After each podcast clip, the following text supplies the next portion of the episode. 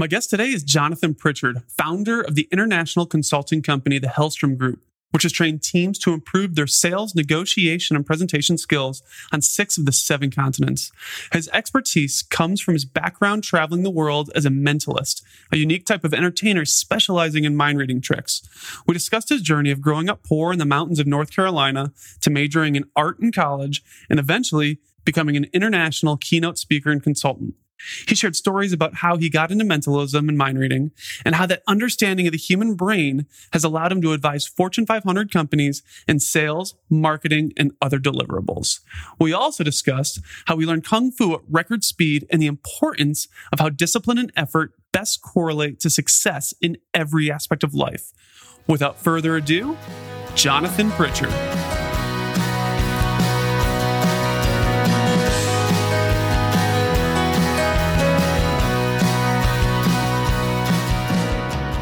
Long story short is I grew up weird, man. Like that's that's really it. I I took a very strange path through life, and who knew that all those detours would all be valuable uh, a decade later? So basically.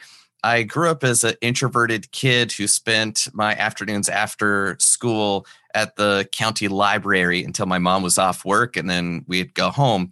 So I had about two hours every day just hanging out in the library. I wound up uh, spending most of my time in the art section looking at, at the old masters paintings from from the renaissance era and right next to that is the games and hobbies section of the library so i would read poker books i found my way to magic tricks and that was super cool so the illustrations were fun, the the walkthroughs were neat. So I started doing card tricks and coin tricks, and mind reading tricks are just a a flavor of the magic world, and that was most interesting to me. So that's kind of what set me down the trajectory of doing mind reading tricks because I'd make a coin disappear and then people would be like, "Oh, you're just hiding it in your hand."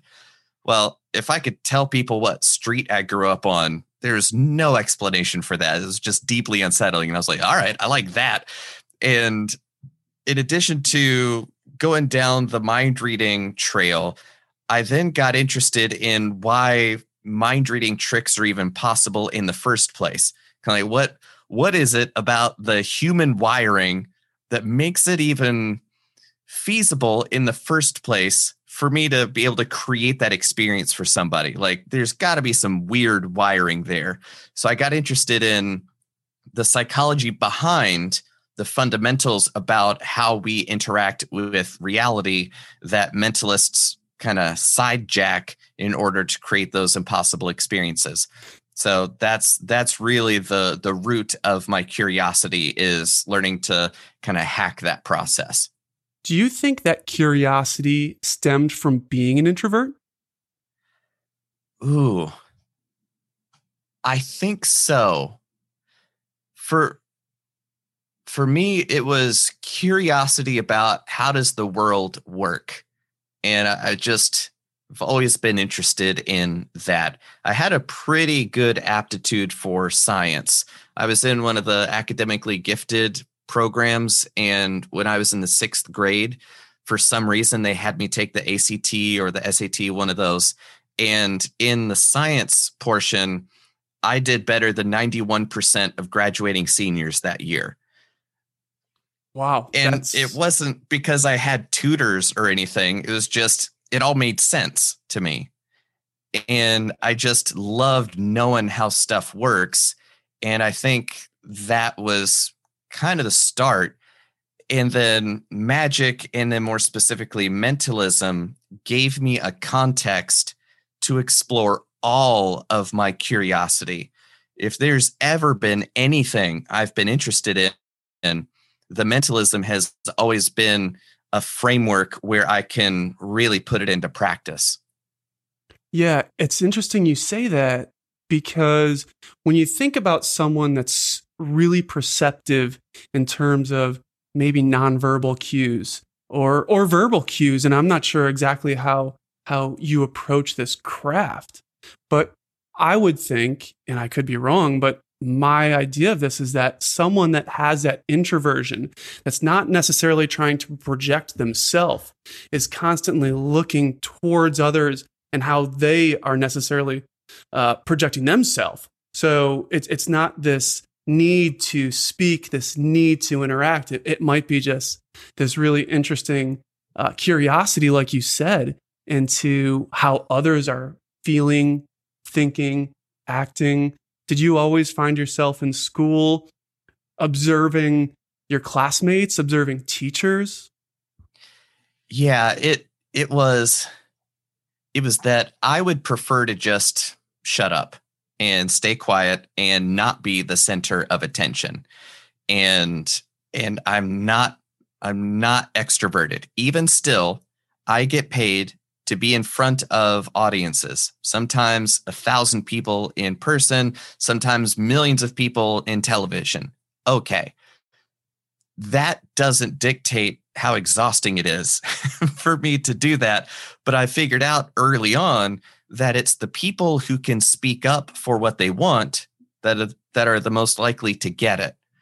So I learned to adapt outgoing behaviors in order to get the results that I wanted. And what led me to understand that was when I was about 13 years old, I learned how to juggle fire, juggle knives. I like I said, I was a really weird kid, and my parents were either great or awful at, for for letting me learn all that kind of stuff.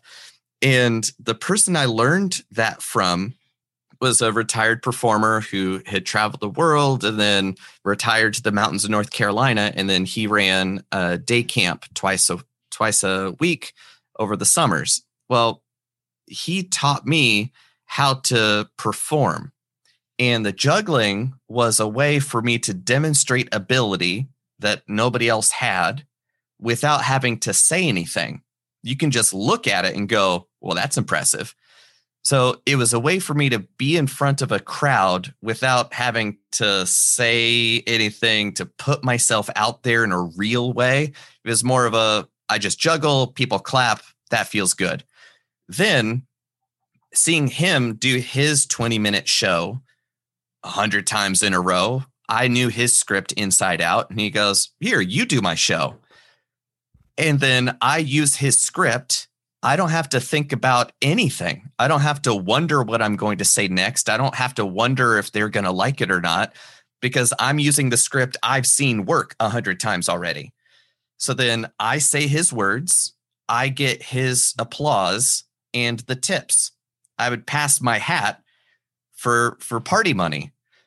And I knew that when I was using his script, saying what he said, the way that he said it, in the timing that he used, I get exactly the same results. Like that's a powerful insight that I didn't really put together until decade later. So then it wasn't me, it was the script. And then once I knew I knew the script so well, then I had the freedom when something wacky would happen during the performance, I could then comment on it, be witty in the moment, and venture off the beaten path because I knew that as soon as it no longer worked, I go right back to the script and I know that'll get me where I'm going. So only by having that rote script did I feel comfortable enough exploring my options because I knew I already had the full answer in my pocket. And that's how I got to be more free and fun and playful in performance. But that recipe of follow the script. That gives you the freedom to be innovative in the moment because you always have your fallback. Then that bleeds into my personal life. And if I'm at the grocery store, I've got my shtick for grocery stores or, um, oh, $12.36 is your change. Oh, 1236. That was a good year. Right. And then just making up stuff that happened in the year 1236. It, it's ridiculous, it's silly, but it's fun shtick that I know is kind of social lubricant that will get an expected response. And that's kind of how I navigate those uncertain social dynamics using those same kinds of strategies. Yeah, that's a that's a phenomenal strategy and I love that in leadership and in the business field and in so many arenas. There's a uh, there's an author that speaks a lot about. I feel kind of a parallel to this. Uh, Jocko Willink, who was in the Navy, and and he his motto is discipline equals freedom. And it seems like that's exactly what you're you're articulating right now. Is that if you have this discipline, this structure the structure doesn't actually confine you, especially in your performances. It offers you the freedom to build off of it. It's a jumping off point in so many ways. And there's so many parallels in the business industry to that. It's if you have a sales pitch, if you have a marketing plan, if you have if you have a vision for a company, if it's set in stone and it's it's so ironed out in the details, you're not necessarily confined to it. You can actually pivot and play with that because you understand that the structure is going to keep you in the direction that you need to be. And then you can work with it. And then you have the freedom to kind of go off of it. Um, is that something that you've experienced in, in your career path? Absolutely. And that's most closely mirrored from the art world part of my background. So, my degree is in painting, which is hilarious to me um, because from from the mind reading and understanding psychology and being able to influence people and communicate all that kind of stuff then people often come up to me after my my workshops and keynotes and stuff and they go oh so you have a degree in psychology right? No painting. And and a big part of big part of my touring background part of my life psychology majors were my favorite because they'd just be absolutely destroyed by by what I would do, and and then they would they would come up to me go, look, man, I I'm about to graduate with a degree in psychology, and I have no clue what in the world you just did. Did I just waste my life? no, no, no, no. I, I have a very narrow area of specialty. It's a deep understanding of this particular aspect. What you're doing is fine. Don't worry about it. So please keep going. Um, so my my educational background is in painting and design and then knowing a bunch of performers and entertainers and and that kind of thing i started kind of a, a branding company for my performer friends who would have just got off of websites or their promo posters were garbage and their emails were atrocious. And I was like, who does your promo? And it's like, it's me. Do you have a degree in design or visual communication or branding? And they're like, nope like, please, please let me help you. So I would design their posters, their websites, just do a comprehensive branding package for them. And the nightmare would be I learned this real, real quick. The the worst case scenario was I'll know it when I see it. When when the client goes, yeah, just, you know, do 500 mock-ups and then I'll I'll know the right one when I see it. That is the absolute worst waste of time ever. No, I, I'm going to force you to pin me down. You tell me exactly what it is that you want. Well, I'm not the expert here. You're right, but you're the expert in what you like and what you want it to do and who your audience is, who are your clients. Yeah. So the design brief, the more constraining that design brief is, the more creative work you get because there are fewer and fewer opportunities to find the right problem. So it forces you to find the areas where you can be playful and then really express the the nature of the, the client, right? So when you are overly particular about what exactly it is that you want, designers love that because now it's very clear what's going to be successful and not. And then the designer will come up with those creative ways to solve the problem. But it's your job to know what problem it is you're trying to solve. Yeah, problem solving is a very interesting topic. I'm curious in terms of so you have an art degree and that's really interesting and I feel like the two these two things are not mutually exclusive in terms of art and the psychology of humans.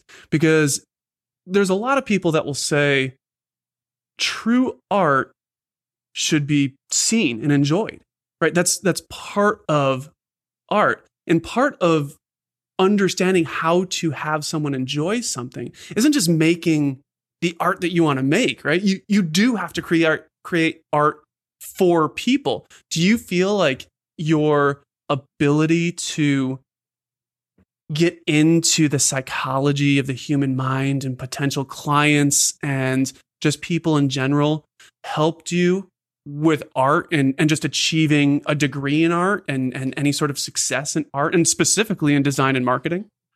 Absolutely.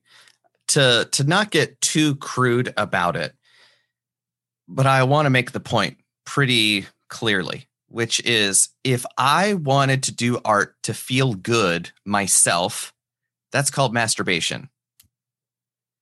And if that is the highest goal of my creative output, well, then I don't need to involve anybody else in that process.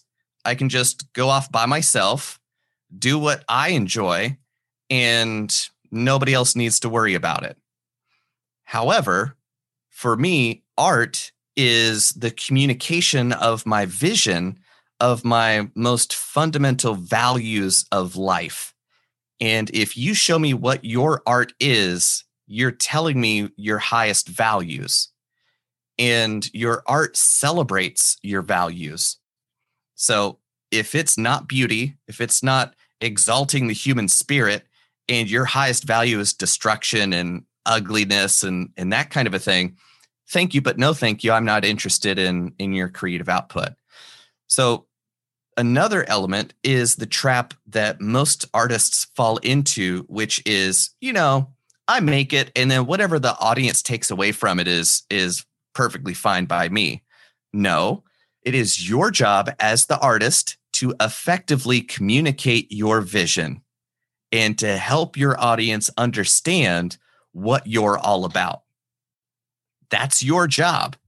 And if you're going to weasel out of your sacred duty as a communicator, as an artist, what are you even doing? Why are you wasting your time? Why are you wasting my time? So you can't extract the experience of your audience from the value you create as an artist or a communicator. And in a weird way, it becomes even more clear when you think about it from the performing standpoint. And this is why it's a really good insight that there is no difference between these two. Because as a mentalist, my whole shtick is that I can read minds, I can influence decisions, I can help people do superhuman mental feats that they're not even aware they're possible of doing. None of that is centered around how amazing I am. I can't do what I do by myself in a room alone. It just doesn't work that way. Like for me to tell you what I'm thinking, that's not mind reading. That's not impressive. That's a monologue. So it's only impressive if I have the collaboration in real time with my audience. So I've never been a performer it's always been a collaboration with me and my audience to build this experience in real time that cannot happen any other way. That's, that's the goal. That's great. That's a great insight and that's a great it's a great thought about communication in general too. Uh, like when when you're talking about that, I was thinking, you know, there's when you're thinking about intent and communication. Like what you do in terms of picking up on on tells or clues to understand what your audience is thinking. That's impressive because there's not explicit intent communicated to you. So your ability to perceive is so impressive because you're picking up on things that are hidden. And the impressive part is that you're able to do it but if you're trying to communicate to an audience as an employer, as a company, the last thing you want to do is have your clients and your potential customers be impressive trying to assume what you're telling them or selling them. You want it so explicitly communicated that they don't have to do what you are doing. They can just say, Oh, it hit me right in the face. I know what I want. I want that. You told me that. You told me that. So is that something that that you have helped companies understand through your uh, through your platform, through your company, through your consulting agency? Exactly. Exactly. That that is spot on. I, I feel so seen right now because you're right. The weirdly, even more impressive about me being able to do what I do, the more difficult thing is to build enough trust with a stranger who is more comfortable sitting in the audience than they are standing on stage. But then having them believe in their bones that, you know, this Jonathan guy isn't going to make fun of me. This is actually going to be fun and get them out of their seat up on stage in front of a thousand people. This is the number one nightmare of 99.9% of people. And I just successfully got them to be willingly engaged with that dynamic, right? Like they, they're, they, I don't browbeat them, but they're like, yeah, let me do this. That's stunning in and of itself. And then I need to be able to have them calm enough to hear my instructions that they need to hear and understand so that they are the star of the show. So I need to have them relaxed enough that they're not in their head freaking out, going, "Oh my god, these lights are bright and oh, there's so many people here. What are they going to think?" So being able to have me be so confident that they feel that I'm competent. So now they can trust that this is going to go properly. And then me being able to speak in a way that they can hear and give them instructions that are very difficult to mishear. And if they do something wacky that I couldn't have predicted, why in the world would you have done that? Like, how did you think that's what I just asked you to do? Never blame them because it's on me for giving them unclear instructions of what I expected from them. So then, always, always, always taking responsibility for any kind of miscommunication, never blaming your audience member for your mistake of being unclear about what it is that you need from them. And that's why sometimes changing a single word can affect the entire show. It can go from meh to a standing ovation. Case in point is if I handed them a deck of cards and I say, shuffle these up because I want everybody to know that they're not some trick deck, that they're not in some special order, anything like that. And having this person shuffle the deck would prove that. Well, when I say shuffle, they think fancy Vegas shuffle. And then they go, Well, I can't do that. And now they're suddenly spiraling out of, Oh, I can't do what he asked me to do. And uh, I'm going to drop the cards, right? But if I say, Give these a mix, mix them up, they're like, Oh, I can mix. And then they just mix them. And same outcome, but one works, one doesn't. And that one hiccup can derail the whole thing and then they get nervous and they drop the cards and now they're freaking out that they've dropped them and and all that kind of stuff all because of that one word was changed. Yeah that's there's so much to unpack in that. And i think one of the most important things that i've taken away from that in terms of you taking complete ownership of of directions and making sure that the performance is is on point is building this trust and and eh, you know it's funny because it's it's like that that Seinfeld joke where he says, you know, uh, and you had mentioned 99% of people, uh, it's like their biggest public or their biggest fear is public speaking. So it was it 99% of people would rather be in the casket than uh, giving the eulogy, right? But if you're able to build trust, it gives the participant that confidence to then open themselves up to your message. And whether your message is mentalism, whether it's sales and marketing, it's that it's that foundation of trust. And it may be the words you use it may be your rapport um, but it's so important to kind of see everything through from start to finish. I mean what do you think about that? The magic word is integrity is really what that is at the the base which is that everything i say is in alignment with everything that i do and I genuinely care about my audiences.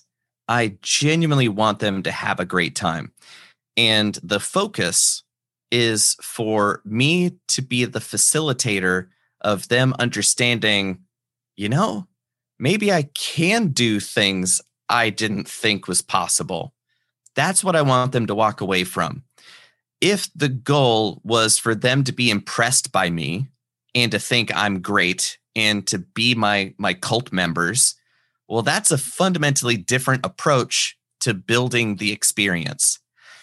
And and one of my mentors uh, james Randi, one of my my dearest friends uh, he he told me this kind of turn of phrase which was jonathan magicians they're honest liars they tell you they're going to lie to you and then they do.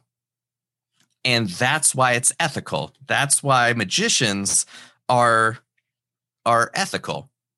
Any any other framework where you're lying to somebody is lying to them right? So in a way magicians have the integrity that a lot of people lack because they're very upfront about what they're going to be doing and then the audience can trust them that oh this is what i signed up for i did buy a ticket to the mind reading show. I did buy a ticket to the magic show. I did buy a ticket to this training. So the stated objectives have to be perfectly in alignment with the actual decisions made and your actions. And when what you say is what you do, and people can go to the bank on that, those two are perfectly integrated together. That's what integrity is. So the the analogy I, I like to use for this is a plane you want your your pilot to be so competent so good at his job that he's almost bored doing this thing that involves your life so when i'm on stage as a keynote speaker as a trainer whatever it is i have to be so competent at what i do that the audience can now trust that i know what i'm doing and only at that point can they relax into, yeah, I know this is going to be fun. Like if you got on a plane and the pilot was going, hey, everybody, um, we're going to uh, San Francisco. Wait, no, we're going to New York. That's it, New York. And uh, we're, we're going to be cruising at I, I, uh, 20, 20,000 feet, maybe, or uh, 40, 40, yeah, 40,000 is good.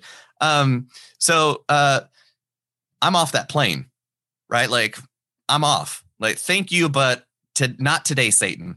So you want a pilot who's so competent they're nearly bored at what they're doing. Uh, good evening, everybody. We're flying to New York. We're going to be cruising at 40,000 feet. Uh, up in the front of the galley, we've got Carl, and at the back of the plane, we've got Eric, who'll be t- taking good care of you. Uh, flight time is four hours, 73 minutes, and 22 seconds, I believe. see you then. They're like, all right, I can sleep on that plane. So yeah, yeah. you gotta have the competence to back up the confidence to build the trust through the integration of what you say and do in order to have a successful conclusion. That's sales that's negotiation that's presentations that's that's influence all boils down to integrity. Yeah the last thing you want to do when you're when you're purchasing anything from any company and uh, the, used car salesman is always you know the best example. But the last thing you want to do is walk into the car lot and and feel like he is trying to pull the wool over your eyes and he's not he doesn't have that confidence he's uh, let, first of all let me go talk to my manager over here and see if i could get you a better deal on this and you know i don't know about i don't know what we're going to be able to do here and it, it's always just this it, it doesn't feel it doesn't feel like there's any integrity. It doesn't, there's no trust. There's no established rapport. And, you know, it's, it's, it just never works that way. I'm curious, you actually said something that that I found really interesting. You said that you want to have the audience member or the participant understand or believe they can do um, they can do things that they didn't think they could do before. And to me, I, I am a and I like to use this word, I am a delusional optimist. I truly believe that success is going to happen in my life, whether experts say it's possible or not. So I'm curious if you are trying to have participants feel like they can do something that they didn't think was possible, what's your feeling on optimism? What's your feeling on on whether it's your crowd, you, or people in general having this optimistic outlook in life? Ooh, that's a that's a great question. Everybody's reasons make sense internally. Within the framework of your experience, it's perfectly logical why it won't work. You just need one reason why it will work. And all those million logical reasons for failure are non existent. So if I can prove to somebody that their limits that are logical are not real, it gives them the glimmer of a chance to identify that maybe that unreasonable goal is possible. That's, I love that. That's such, I, I was, I mean, I was curious what you're going to say in response to that. And it wasn't like a planned out question. I love that answer. I love the idea that you're giving a glimmer of hope. And I love that you can point something out to change the mind of someone in your audience that may potentially change the course of their life based on their mindset. Exactly. And I, I, think I think the power of the mind is so important. And obviously I'm I'm preaching to the choir here, but I think what you're doing is if if you truly are able to provide hope in terms of saying, you know what, you are limited. The way I have unlocked this area of your mind to say, your perception of your limitations is false. It's false. I've now unlocked this entire portion of opportunity. And, and it's just this light pouring in saying, you know what? You are capable of more. You are limiting yourself. It's amazing. And I, I, I can do that. Like, I know I can do it because I do it every time I show up to work, which is to me, I love it watching, like you said, that light pour in is the beautiful moment for me. That is why I keep showing up to work because if I don't do it, who else will? And one of the demonstrations that I like to use to not just explain that point, not just tell a story about it that people can relate to, but walk them through it in their experience so that they can't argue with it there's a demonstration that I do where I, am kind of giving it away. So if anybody listening to this wants to book me later, don't ruin it for your audience. But the the demonstration is I I go, all right, um, just show of hands, or just raise your hand if um if you can say the alphabet backwards. Like one person might I'm like, okay, you're you don't have to play this game, so you're you're out. Everybody else if I asked you to learn how to say the alphabet backwards, raise your hand if you think you could do it within a week. So keep your keep your hand up. And I go, all right, so everybody keep your hands up because we're going to do a reverse auction. Uh, when you think it's too little time and you wouldn't be able to do it in that amount of time, lower your hands. So we go one day, and then some people's hands go down. We go, okay, 12 hours, uh, six hours, and more hands are going down and then we get down to one hour and then 30 minutes and then there's one person there uh, 10 minutes five minutes three minutes their hand's still up. And i'm like okay now if you could have done this in three minutes why haven't you done it already? You're just being cantankerous aren't you? And they're like yeah. Like okay so put your hand down. So uh, what do we have? So uh, 30 minutes was the next fastest that that they believe that they'd be able to to do this, right? And they go, "Yep." And they go, "So now here's really the situation, which is all of you are convinced that there's no way that you would be able to learn the alphabet backwards in less than 30 minutes, right?" And everybody's like, "Yep." Like, imp- so it'd be impossible. No way for that to happen. They're like, no way. Like, okay, cool. Well, we're going to do it in three minutes. And then we walk through it. And three minutes later, there are people saying the alphabet backwards. So th- they know it's not possible in in fewer than 30 minutes. And in one tenth that time, they're doing it. They're proving themselves wrong using the strategy I know works to prove their limits are imaginary. And the limits you imagine are the limits you abide by. And you're not even aware of how many of those non real limits you have in your life. That's so cool. That's it's um it's it's one way obviously to uh to do that and I would imagine that it's so applicable in so many other areas other than um, trying to get out of a DUI, right?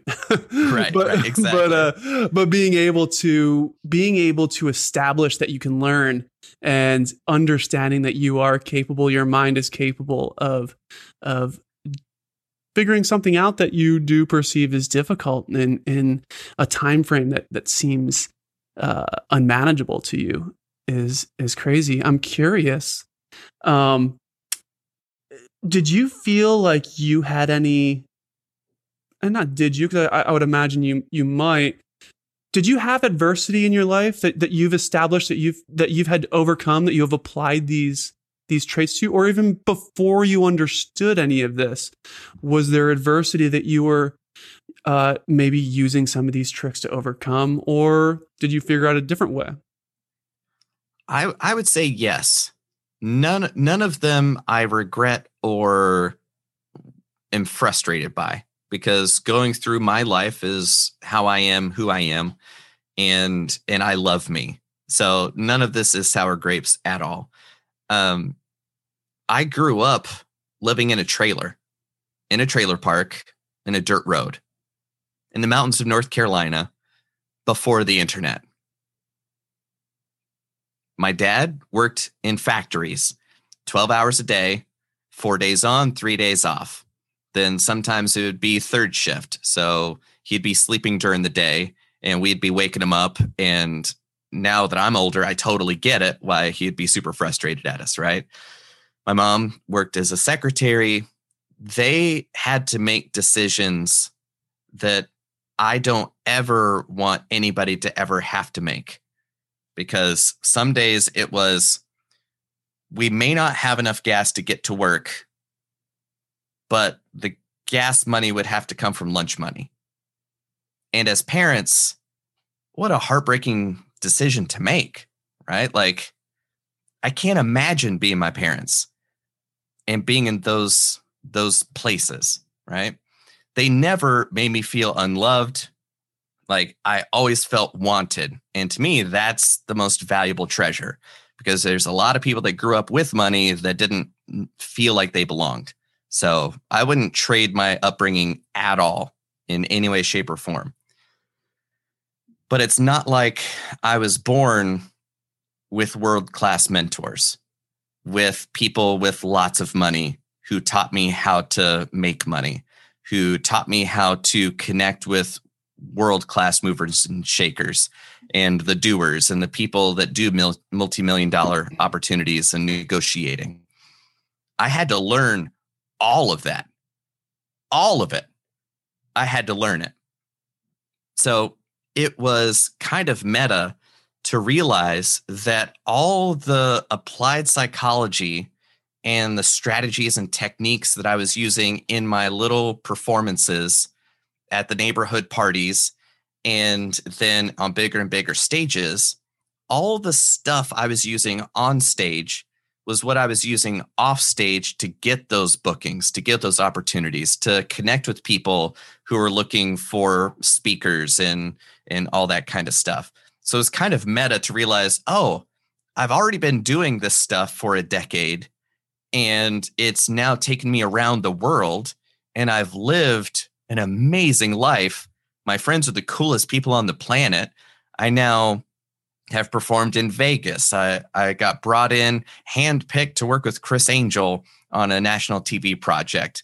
Those kinds of opportunities don't just happen because they were given to you, right? Like, how in the world would you find that that awkward introverted kid growing up in a trailer park? That's not what you think of when you think world class success. So none of this stuff was because it was nepotism. None of this stuff was because it was easy. And I I wouldn't trade my path for anybody because now those things that I had to learn the hard way and learn how to connect with world class mentors, ask great questions, and then shut up when they told me what to do and then just go do it is how I've gotten to be where I am so yeah, it it wasn't easy. And I'm thankful for that. Did that awkward introverted kid think that your current life was possible? I don't think so. It was just a maniacal focus on it, which was every single moment I would ask myself, does this move me closer or farther away? It didn't really care what it cost. Just, does this get me closer or farther away? It made decision making real easy. Yeah, it's interesting. You actually have a quote um, that that was on. I don't know if it's on your website, but it it said, "Your life is the result of the continuous little decisions that you make every day." And it sounds like these little decisions have manifested into your life. What what are some of these little decisions? Well, in let's put it into context of of product design. The iPhone, one of the most revolutionary pieces of technology on the planet. Sure, there were other touch devices, there were other cell phones, but there wasn't another iPhone. So the iPhone really put it together. The iPhone is one of the most valuable products in human history. Just full stop. It is the most amazing piece of technology. I, I'm also an Android user, so please take that with a grain of salt. But like cell phones and what they can do, good lord, that's that's amazing. Okay. It is so valuable not because it just dropped out of the sky the way that it is the end product is the result, it is the function of a thousand decisions made before it came into existence. So the value of the end product is predicated by a thousand other smaller choices that create its value as it is. So your life is a whole range of options and every moment you're deciding which of those decision trees you're going to feed and all the rest you're going to prune because every action cuts off all other potentials. So the state of your life right now is the function of all the choices you've made about the stuff that's happened to and around you. And it's your decisions about that stuff that to me matter more than what it is that happened. That makes a lot of sense. That makes a lot of sense. Um, yeah, I mean, I think you can look at a lot of what you do on a daily basis and say, well, what I'm going to do today is going to make me better or it's going to make me complacent. Uh, it could make me worse, right? You're going one way or the other. And I, I like to think about that on a daily basis and think, I'm the world is moving at what is it 10,000 miles an hour right so you have the decision to do something that's going to move you towards your goals and you could take that step and you can do it. Or you can make another decision that's going to move you away from them. But additionally, the third decision is just to stand still. And the problem with standing still is that the world is just going to pass you by. So I think you have to be very, very decisive and very cognizant of the decisions you're making. And all those little decisions, like you said, matter so much, especially when you're a little kid from a trailer in North Carolina with big goals. Because if you slip up, who knows what happens? Who knows what happens? Every decision is important because you're aggregating on top of your last decision. And I think that's, I think you're, you're a great example of someone who wanted something you might not, not, not, not have known what you even wanted, but you knew you had just a dream for yourself and you had the discipline to make the decisions to go for. And I, I, I greatly appreciate that mindset and, and you sharing that story. I'm curious, uh, you also are into Wing Chun Kung Fu. Do you think that has anything to do with that mindset or is that something or is that just a tool you use to kind of stay sharp or what what's your theory on that? Oh man. One one detail that informs the answer is that i haven't always made the best decisions that moved me towards right because there have been some times where i made a decision and immediately knew yeah that wasn't good and there goes a year of my life and that whole year is a feeling I wouldn't want to wish on anybody. Like I went to college and then I immediately withdrew after the first semester because of my then girlfriend. And I knew at that moment when I went back home, that was a really, really bad choice to make. really bad choice to make. So that whole year I was in limbo before I got accepted back into the college somehow and then picked up where I left off. But that was a really awful year. It it was it did not feel good. I don't ever want that to happen ever again. Well, then it did because I got married when I was kind of young. And then I made some decisions that I shouldn't have made, but I did. And then I get to live with the consequences. We get divorced. So then that sends me off balance for quite a while. So then I I had dreams I had where I wanted to go and I wasn't quite getting there and everything was just falling apart. Like Chinua Achebe, things fall apart, right? Um, and then I find my kung fu instructor. And it was no matter how bad things are today, I at least know I need to do my forms. I need to do my practice. I need to do this every day. And it was that daily practice that was on me. I didn't need to wait on anybody. I didn't, there was no external dependencies. I was the sole deciding factor of whether this would get done today or not. That was the tiny seed of the structure that would grow into building a framework that I could then rely on to then be able to move it towards my dreams again and be integrated enough to be dependable for my clients and friends and family and that kind of thing. So Wing Chun isn't just a tool, it's kind of the tool.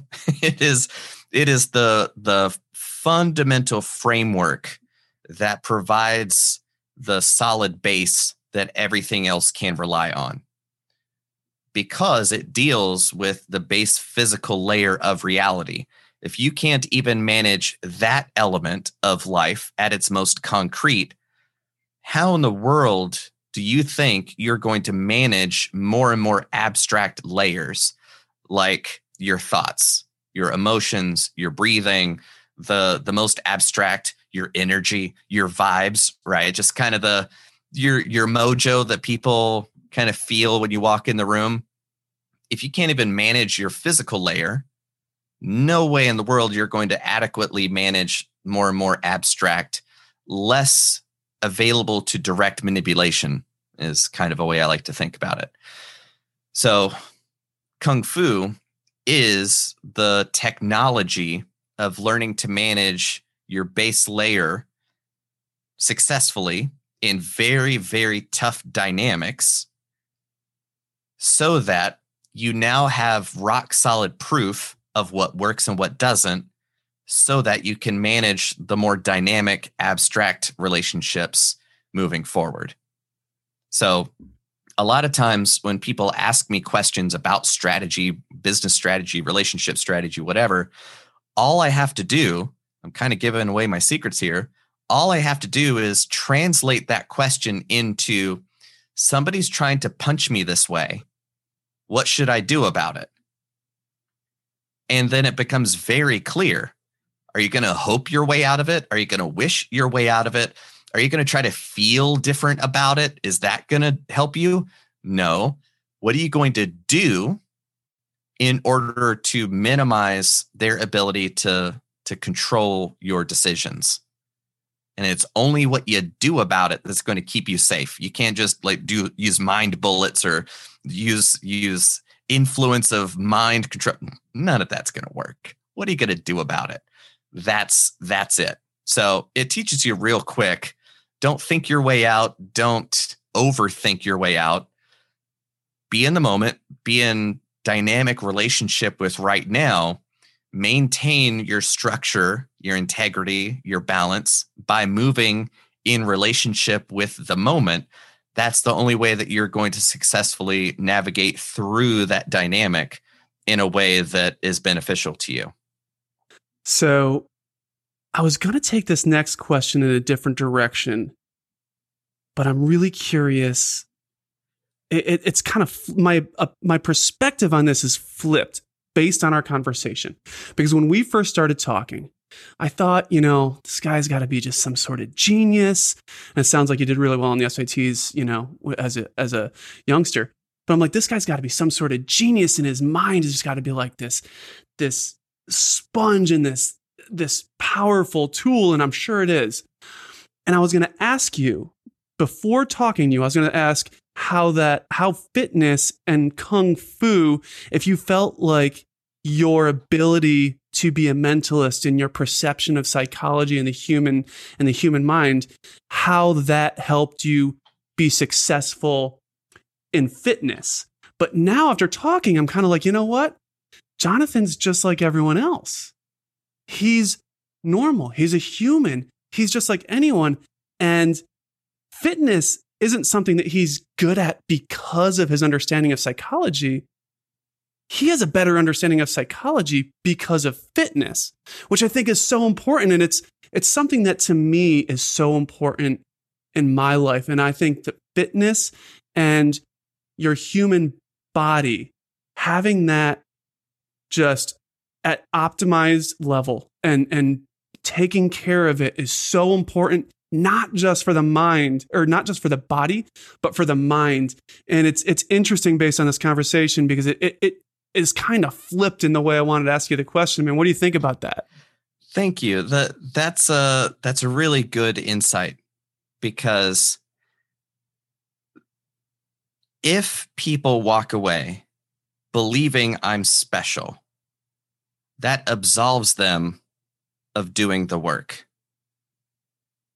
It's easy for Jonathan. He was born that way. Well, it's easy for him because, well, he doesn't have to deal with the problems I deal with. And if people walk away believing I have a gift, they can walk away believing, well, I wasn't born with that gift, and therefore I can ignore everything he's talking about. So to me, when people go, Oh, when did you first know you had the gift? I, I hate that. That is one of my biggest pet peeves because I see it as their way to abdicate themselves from owning up to the, the decisions they've made to live the life they're living right? So so that's a, a huge part of it. Um, and you're right, like the the physical layer is essential. And in a way, my mentalism background helped me on the kung fu angle. I learned the Wing Chun system faster than anybody else my teacher had ever taught in 20 years. Part of that was because I don't I didn't have a day job. I didn't have to go anywhere. So for nine hours a day, I could do kung fu. it was awesome. So so I learned it in about nine months, what usually takes people three, five years, went through the testing and and all that kind of stuff. So I could learn it faster than most people do because I know the skills of learning skills. Okay, that's kind of cool. So on that front, it definitely helped out. But the the way that I see it is that I I had this inkling that like I've been an atheist most of my life. Right? So that's that's there. I have an inkling that we have a soul, a spirit, right? The enthusiasmos, the thing that animates this meat sack. This this spirit that is universal and timeless because no matter where this planet Earth has spun in relationship to the galaxy, I'm still there. So that's kind of cool. So I think that the spirit is universal and your body is kind of like a, a radio and it's tuned to your spirit level, right? Like, okay. So it's kind of like the car has a radio in it and the car's driving, the car's changing position, but it's still receiving the signal. But then if the car gets mangled, the radio's ability to receive the signal is damaged too. Right?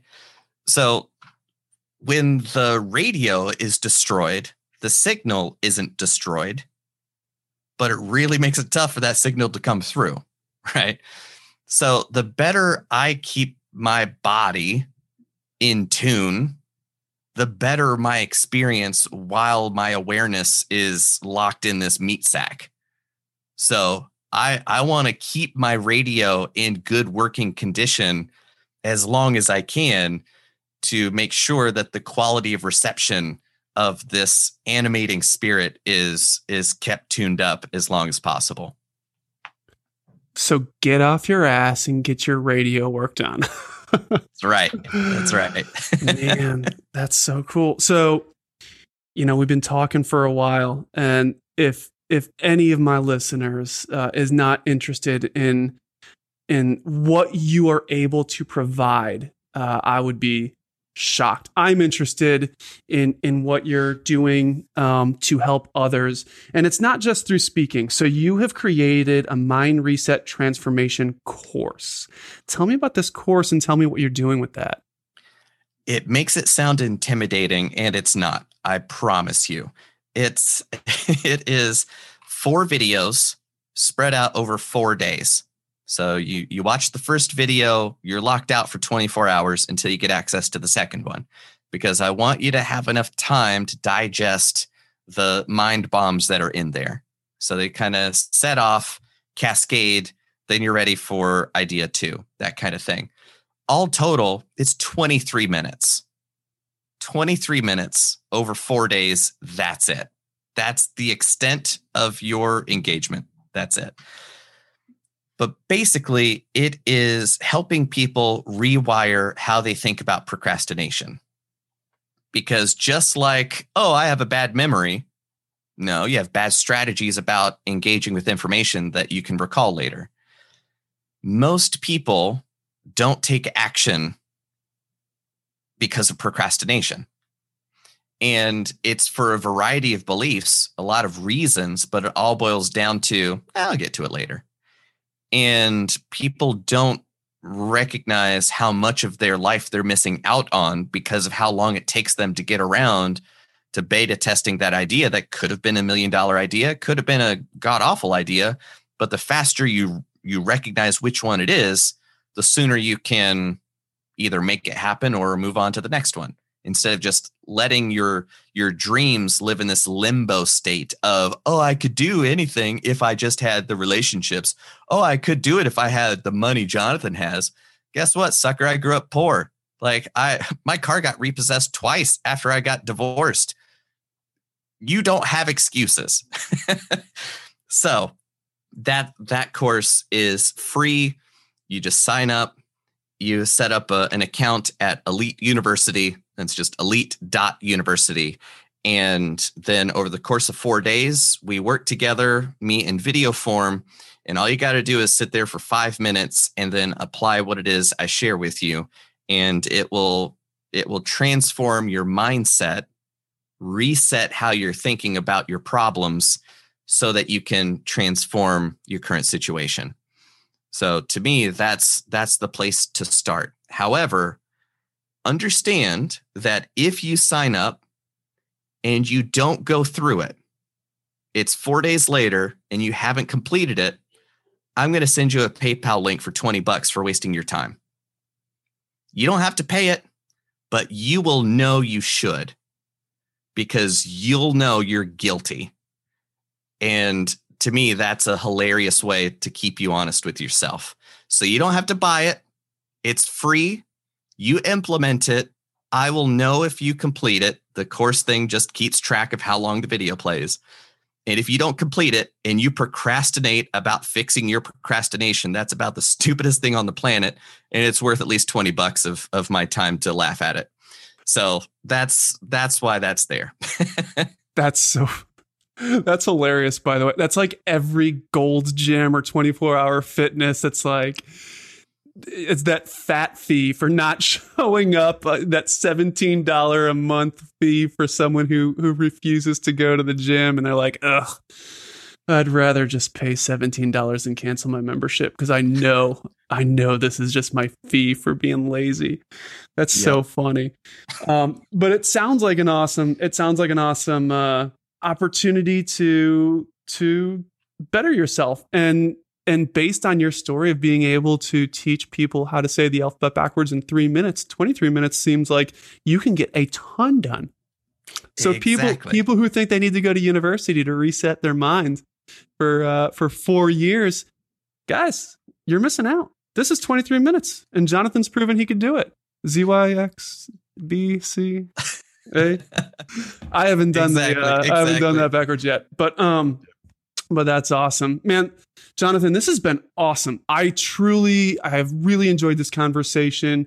You are an amazing guy. I, I wish that one day I can, I can be a part of one of your, uh, one of your trainings, one of your um, speaking engagements, and um, I'm I'm going to give this uh, this transformation a shot. I think it's a really cool thing. I procrastinate way too much. Hopefully, I don't procrastinate um, taking advantage of this opportunity. But Jonathan, thank you so much for joining me. This really has been a blast. And uh, and where can people find you, man? Dude, my pleasure. It is it is one of my deepest honors to be able to share my thoughts. So I genuinely deeply appreciate the invitation.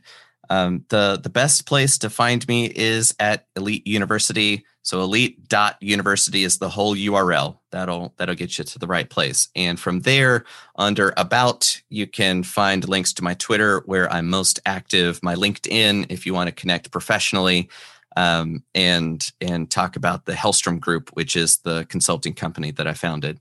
Um, so we we focus on workshops, focusing on on sales, negotiation, and presentation skills. So each each is its own two day workshop, limited to 16 people, so that we can do one on one real time feedback, that kind of thing.